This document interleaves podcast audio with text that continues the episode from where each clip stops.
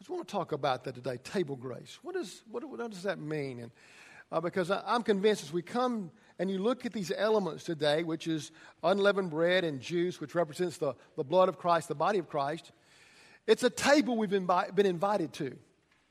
And something about a table is where you sit down and you have fellowship and you talk with one another. You exchange who you are with each other. And so uh, we want to talk about table grace today. As we focus on this, this is how we just do our, our, our Lord's Supper here. It becomes the central focus of everything we do from start to finish. And so we want you to know as you prepare your hearts for it, you'll enjoy it to the fullest. That's important. Uh, the thing about the Lord's table is, is it's just something that says basically, don't forget to remember. Now, you ever had people say, now you need to remember this? You go, okay. And then you forget. We've all been there, done that. Charlie will say, now you remember this? And I'll go, okay, I got it. And then I forget. And she goes, what, what, what happened? I forgot. We need, don't forget to remember. That's what this is about. That's what Jesus ta- challenges us to. Uh, uh, there's a, Karen Bola from John Hopkins Research uh, did a study on, on basically things people most often forget. The, first of all, 83% uh, of us forget names. I know that person, I know that face, but I can't think of their name. I don't remember their name. 60% can't remember where something is. You ever had something that was really important and you wanted to put it in a safe place where you wouldn't lose it and you couldn't remember the place? You ever done that? Raise your hand. I don't know where I put it. We have a Shawnee, we have a certificate to go to some real nice place and stay for free overnight, and we can't find it because I put it where it would not lose it. Can't find it. Don't have a clue where it is, okay? Uh, uh, telephone numbers 57% of us forget telephone numbers, pretty easy. Uh, 53% forget words, okay? And uh, like, I can't think of that word. What's that word? And then this is kind of, for me, a little discouraging 49% will forget what was said meaning half of you aren't going to remember what I said when y'all go home for lunch.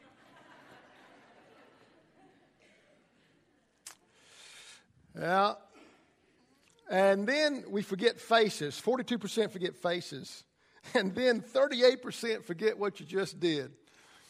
Isn't it amazing? We are prone to forget. And that's why Jesus gave this amazing symbol, illustration, and picture of what we should always remember because we are prone to forget. And as much as we love Jesus, as much as we follow the teachings of Scripture, sometimes we forget what really, really matters.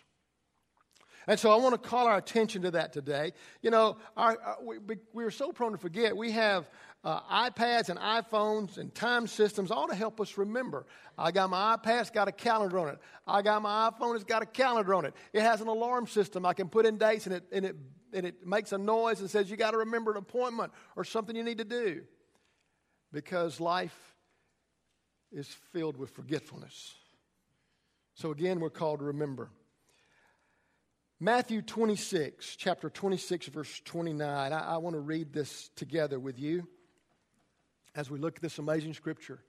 Now, they're, they're going, uh, this is the, la- the Lord's Supper, the Last Supper. And here's what he has to say as they were eating.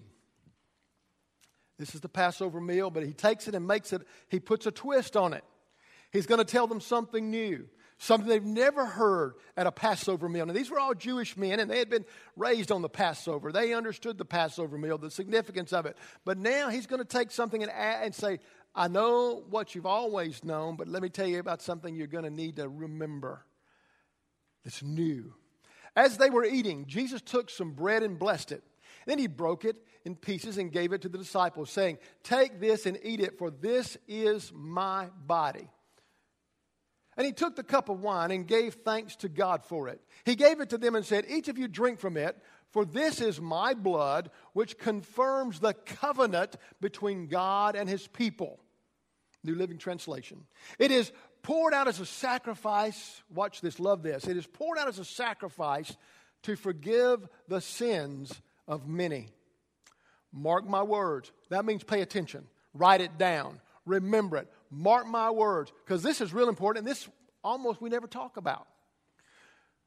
I will not drink wine again until the day I drink it new with you in my Father's kingdom. What a promise. What a prophetic word. He says these guys in the upper room, here's what we're going to do, here's what this means, here's what I want you to remember, and I want you to know there's going to come a time we're going to do it together again. This will be the last time we do this, guys. Here. But there's going to be another time we'll do it together. But until we do it together anew in my Father's kingdom, you keep doing this to remember what really matters. Here's what I want you to get just two things. This supper is about the passion and price of Jesus that gives eternal life. That's what remember. This, these elements, this unleavened bread, symbolic of the sinless body of Christ, this blood symbolic of the price. And so we look at this amazing passion and price that gives us eternal life, spiritual life, a new beginning. We become a new creation, as Paul would say. This is a part of what this reminds us of. We are able to know Christ and his forgiveness and his grace and his love because of this sacrifice on the cross. We're able to have a relationship with God forever and have a hope of heaven because of what he did on the cross. Because of amazing passion, the price that was paid. The disciples didn't quite understand what he was talking about at that moment, but they would in a matter of hours because he would leave, they would sing a hymn, they would go out, he would go to the garden, and then he would go to the cross after a mock trial. And here's, here's what we see this supper is about his passion and his price. The passion of unconditional love is the first thing we see. Amazing passion that illustrated and demonstrated the unconditional love of God for you and for me. Unconditional means he doesn't set the boundaries of his love. He doesn't set the limitations of his love. He doesn't leave anyone out of his love. He doesn't hold his love back from anyone. He makes it available to be experienced and enjoyed because that's who God is, and because He's God, He does that. Matter of fact, John would say God is love. That's part of His nature, His personality, His very existence, His attributes. He's love. And that process, it's unconditional. Romans 5 8 puts it this way. And I love this. But God showed his great love for us by sending Christ to die for us while we were still sinners, while we weren't thinking about God, while we didn't care about God, while we didn't even desire God, Christ died on the cross to say, I love you. I love you. Doesn't matter how bad we've been, where we've come from, what we've done, I love you. And I want to change your life. I want to give you a new beginning. I want to give you a different ending to your life. Because I love you. I don't want to leave you where you are. I don't want to leave you in condemnation or judgment. I don't want to leave you separated from me. I want you to know me. So I'm showing how much I love you with the greatest picture of love the world has ever known the unconditional love of the sacrifice of a son. While we were not lovely, he loved us. It was love for us that held him on the cross not the nails. Oh, the nails held the body, but the, the very purpose, the very passion of Christ was he loved us. He would tell his disciples, Greater love has no man this, he would lay down his life for his friends. You're my friends. I'm going to die for you because I love you, because I want to have a relationship with you. I want us to know one another, and I want us to spend forever together. That's the passion of Christ. We see it on the cross. What great demonstration of unconditional love, beyond measure, beyond description.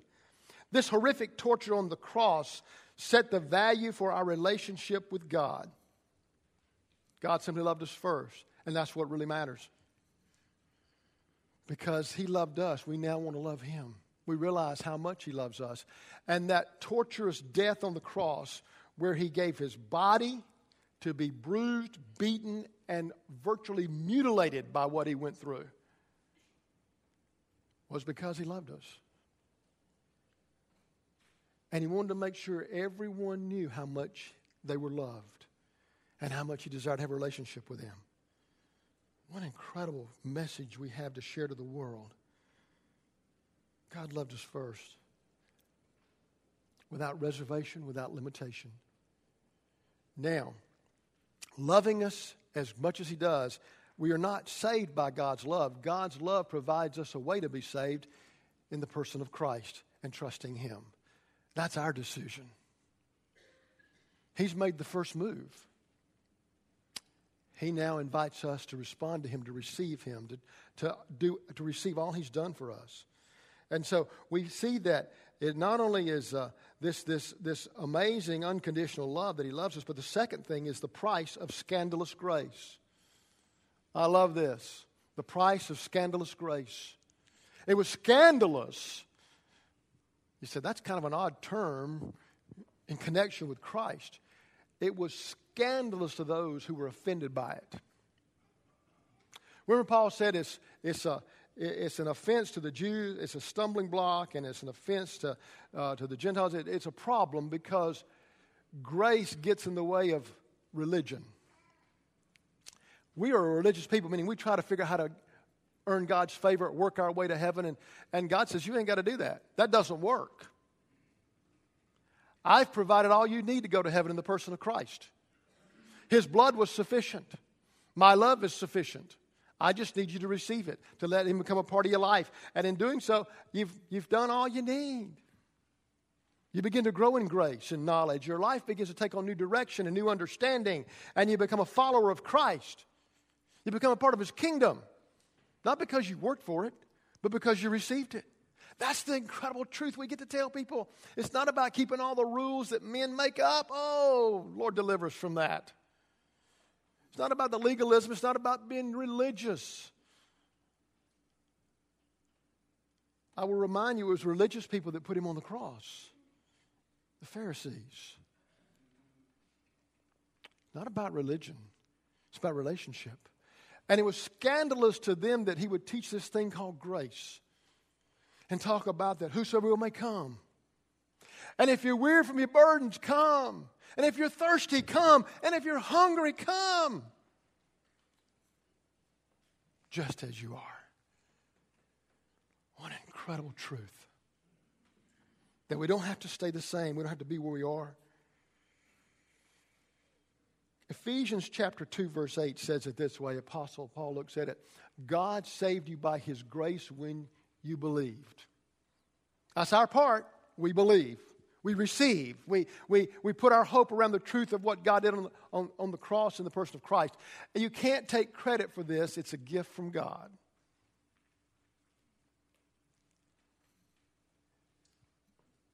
We will not go to heaven because we've been good Baptists or Methodist or Presbyterian or Catholic or Episcopalian or whatever, Church of God, we will go to heaven because we trusted in what Christ did on the cross.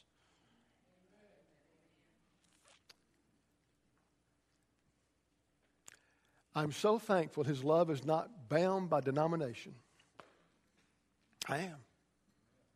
I'm grateful that it goes beyond denomination and some of the stuff, and even our traditions, it goes to the very heart of people It says, I want to have a relationship with you. I want to give you something you don't get to take credit for. So when you come here today, it's not that you get to say, I earned the right to sit at the table. You did not. But if you believed in Christ, you have been given a seat at the table. It's God's gift to you.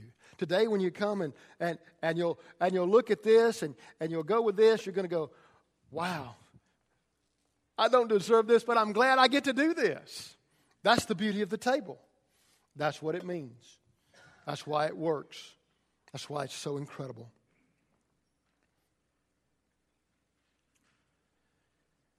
Every drop of blood declares that Jesus did all that is required to make us right with God. He did it all. He took care of it all. He covered everything I've ever done wrong, everything you've ever done wrong. It's the power of the blood. That's what we sang about all morning. Sermon and music that talks about what this really means. I get to eat at the table because of what Jesus did. And he says, Whosoever wants to come. Wow. So incredible. I love the words of this song. My hope is built on nothing less than Jesus' blood and righteousness. I would not trust the sweetest frame, but only lean on Jesus' name.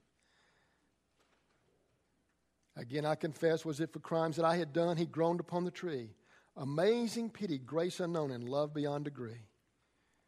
At the cross, at the cross, where I first saw light, the burdens of my heart rolled away. It was there by faith I received my sight. And now I'm happy all the day. Grace. Wow. Do you know that there are 586 shades of white? You won't remember that from now. Half of you are going to forget that.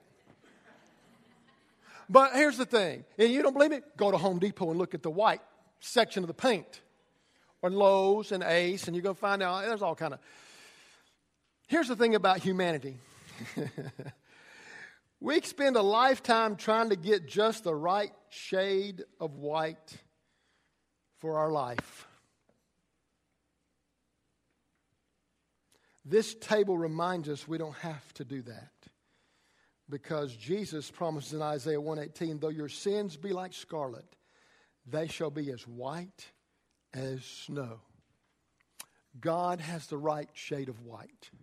He simply applies it to our life. And too many people are trying to work that shade out on their own, and you never get there. The second thing I want you to know the supper's about the promise of Jesus that keeps hope alive. This is what very few people talk about when we come to the table. We talk about his blood, his sacrifice, his love, his grace, because that is this table. But he said something really important to those men that night. He said, Guys, we're going to do this, and I, I won't get to do this again with you. But I want you to know I'm not going to do it here. But I'm waiting one day we're all together again, and we'll do it in my Father's kingdom. It is the promise that gives us hope in the midst of a world that seems to have gone crazy. We don't know what tomorrow holds with the uncertainty of futures all around us, but we know one thing. We have a place at the table, not just here, but in the Father's kingdom. And one day we're going to sit around that table and the Lord is going to see us face to face. Say, guys, let's, let's do this together. The body of Christ. From every nation and every tongue from every part of the world. Let's do this together.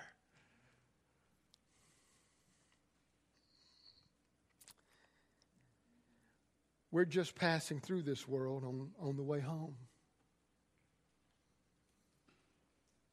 We're just strangers. It's a nice place to visit. I enjoy visiting here. Have a lot of fun. Have, have a lot of friends and family and brothers and sisters in Christ. I enjoy a lot of things. But the bottom line is, I'm just passing through. I'm on my way home. And one day, I'll sit at the Lord's table in His kingdom where faith becomes sight. Nothing's left unknown. We have a reservation at the Lord's table in His kingdom. John 14, 1 through 6 says this. I just want to read this to you. Jesus is trying to prepare his disciples for what's going to happen. He's going to leave, but not only is he going to leave, they're also going to die, and there's going to, a lot of things going to happen. And he says, verse 1 Don't let your hearts be troubled. Trust in God, and trust also in me. There's more than enough room in my Father's home. Or some would say, there in my Father's house are many mansions. Okay? If it were not so, I would have told you that I'm going to prepare a place for you. And when everything is ready, that's important. When everything is ready, I will come and get you so that you will always be with me where I am and you know the way to where I'm going. No, we don't know, Lord, Thomas said. You got to love Thomas. He kind of speaks for all of us, doesn't he? I don't know what you're talking about. This is, I can't get this. We have no idea where you're going. So how can we know the way? And Jesus told him, I am the way, the truth, and the life. And no one can come to the Father except through me.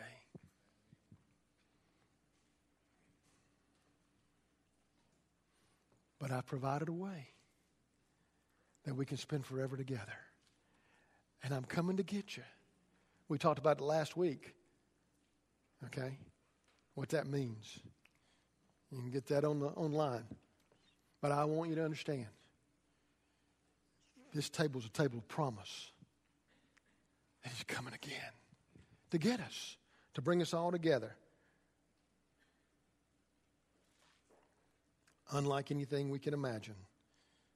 Truly, truly, truly.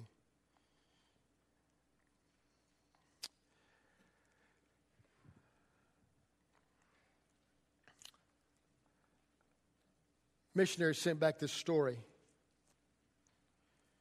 from Kijabe Medical Center staff in Kenya. And this is the story he relates. Eight year old Monica broke her leg and fell into a pit. An older woman named Mama Najiri saw what happened, began to respond as only she could with great compassion and urgency, and she, she uh, climbed into the pit trying to get Monica out, uh, that broken leg. In the process, a black mamba bit Mama Najiri and Monica. If you know anything about the black mamba, that's bad news. Poison's deadly.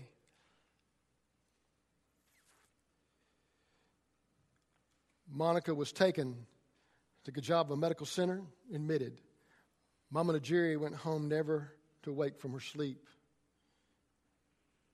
Next day, one of our missionaries, very perceptive, uh, missionary nurse, explained what happened when Mama Najiri's dying to Monica. Monica, what happened to her? What happened to her? And here's how she explained it. The snake had bitten both of you, the missionary said. Mama Najiri was bitten first, and she took the poison. The snake bit you. But Mama Najiri had taken the poison, and she died so you could live.